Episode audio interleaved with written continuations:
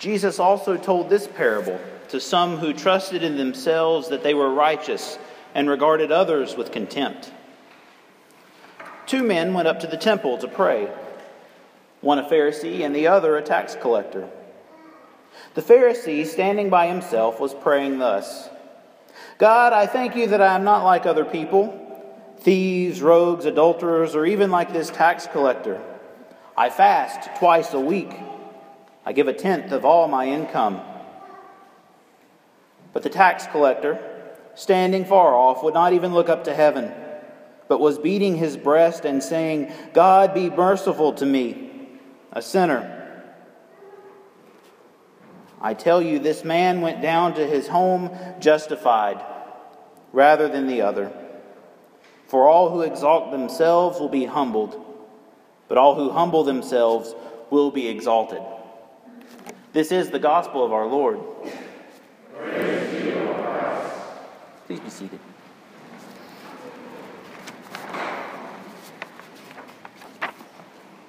Please join me in prayer. The Lord be with you.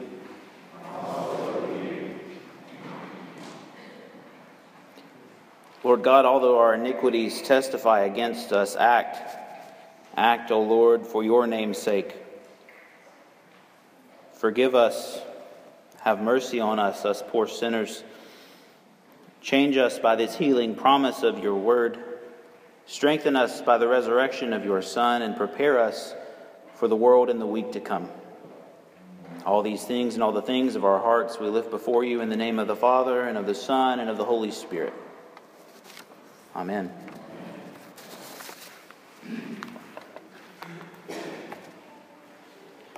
What makes us right?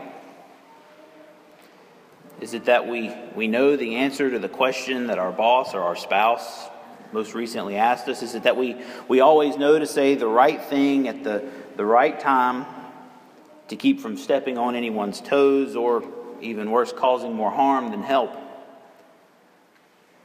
Is it by knowing our history and our trivia and being able to regurgitate facts and figures that even the most diligent of fact checkers can't dispute? What makes us right? Preparing for this sermon, I came across a commentary from the president of uh, Philadelphia Seminary, uh, Reverend Dr. David Lose. And he pointed out something that, uh, that Becca lifted up in her children's sermon, uh, even if she didn't intend to. This Pharisee in our gospel lesson this morning, he was right. Even more than that, he was righteous. God, I thank you that I am not like other people, like thieves or rogues, like adulterers, or even like this tax collector. I fast twice a week. I give a tenth of all my income. Isn't it right to be able to claim that we don't steal, that we don't practice deceit or adultery, or that we don't use our profession to take advantage of others. Insofar as we actually can say all of that, it is a good thing. This Pharisee in Jesus' parable has followed the law, he's kept the Ten Commandments, and he's even been an upright and pious Jew. He fasts regularly, he tithes to the temple, he does all of the right things. This Pharisee did all of the things that Mark won as a righteous person and was correct in lifting up those characteristics as a model for both Jewish and Christian living. So then, why is it when we hear this parable, we automatically throw this Pharisee under the bus? Why did Jesus tell this parable? He told this parable to some who trusted in themselves that they were righteous and regarded others with contempt.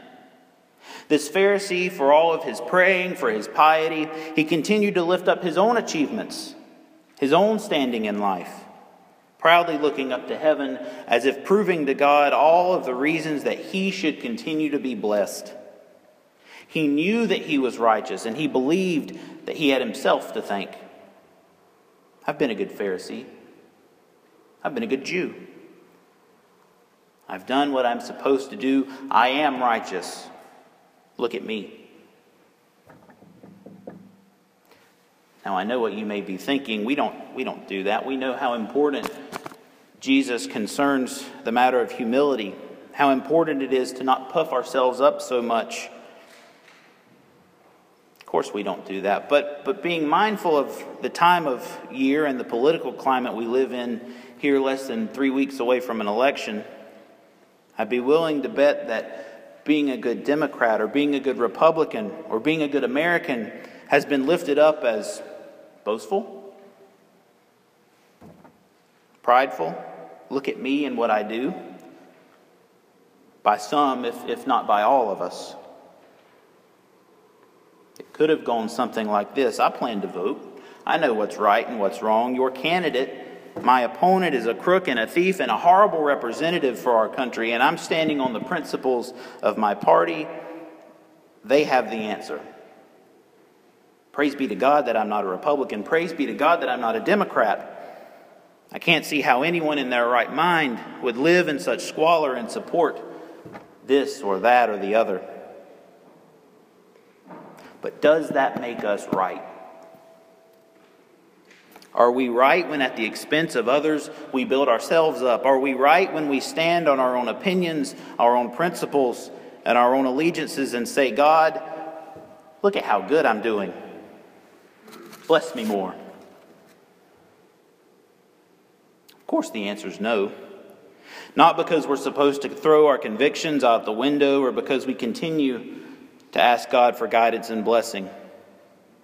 But in those moments when we tear down others to build ourselves up, what we're actually doing is mimicking this Pharisee, trusting in ourselves more than the God who calls us and claims us to be more, to be more than Democrat or Republican, to be more than left or right.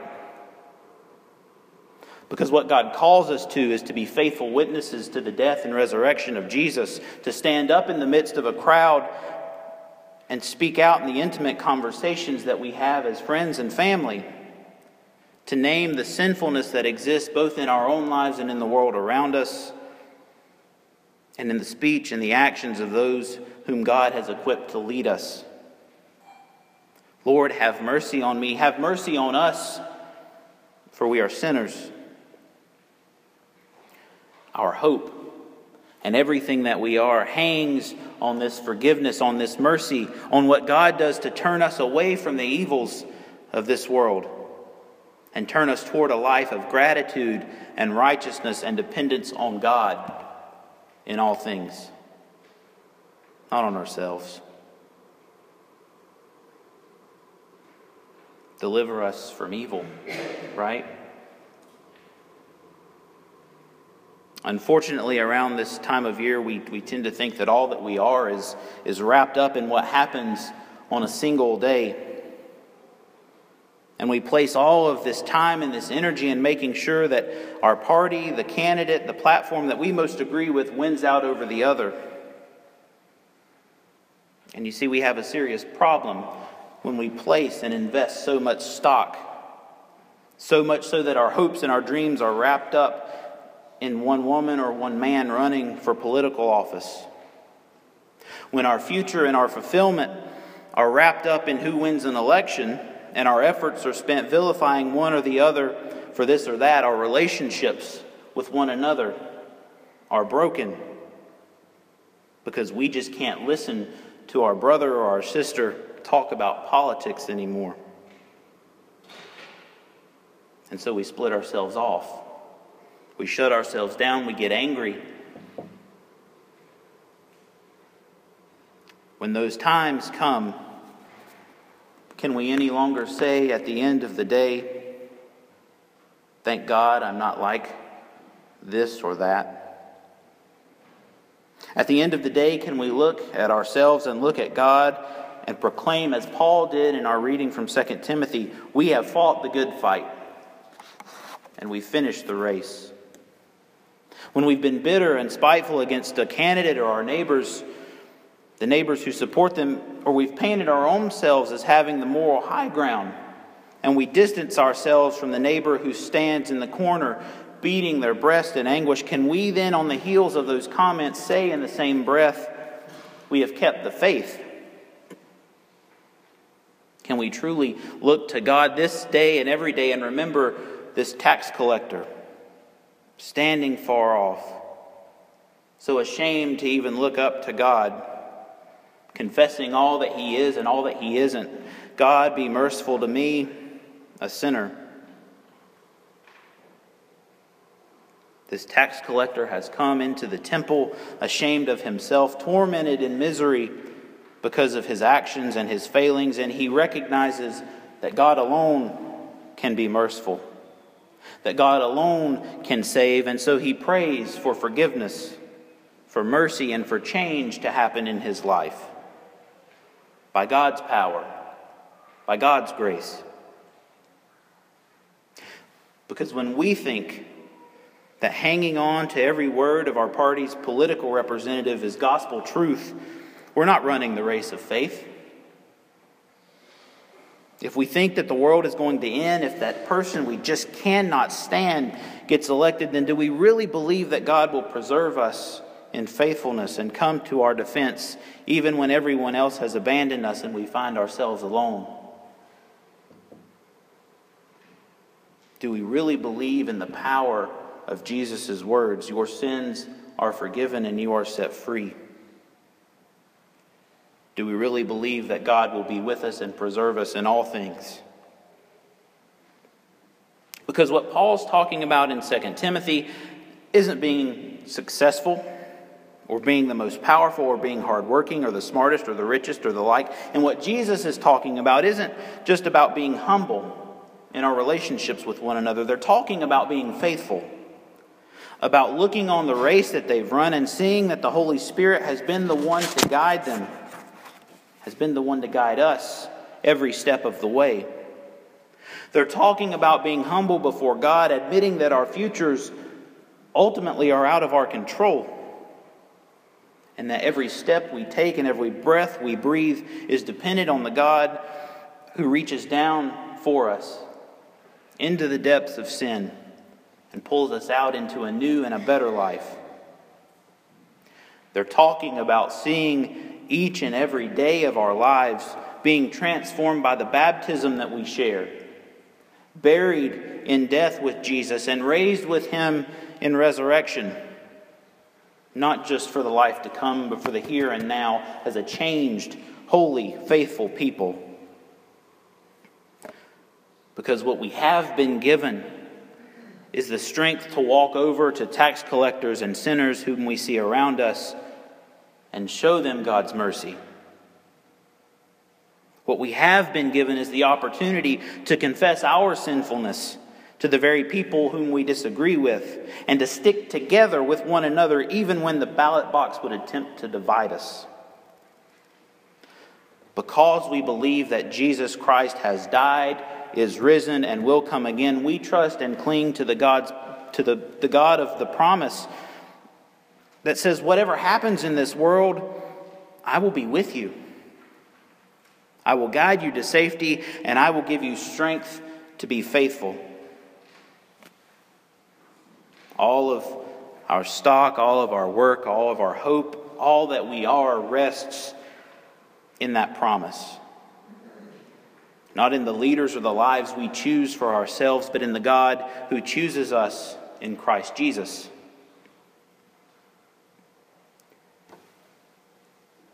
David Lose, the, the seminary president who I mentioned earlier, aptly says in this commentary that, quote, at the end of this story, the Pharisee will leave the temple and return to his home righteous. This hasn't changed. He was righteous when he came up and righteous as he goes back down, but the tax collector, however, will leave the temple and go back down to his home justified. That is, accounted and made to be righteous by the Holy One of Israel. You see, the word for righteous and the word for justified, it's the same word.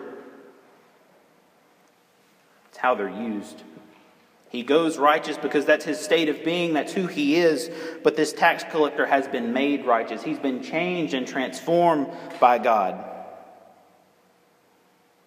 He goes down from his confession, changed and transformed into something more than what he once was. because he recognizes and confesses that God is the one who can save, and God alone is the one who can make us holy. God alone is the one who can bind us together as one body, as one people. So when November 8th comes and goes, what will it be that binds us together? How do we go down to our homes changed into a righteous people? It definitely won't be by the ballots that we cast or by the political party we claim or even that we're carrying out our duty as Americans. What will change us is the love of God in Christ Jesus that fills us with the strength to be faithful, that fills us with the strength to rely on God's promises for all things, to be God's faithful people in this world. It is God who makes us right. It is Jesus who makes us righteous, changing us to be loving, merciful, and compassionate people who can speak the truth in love and witness to the hope of new life that we have in Jesus.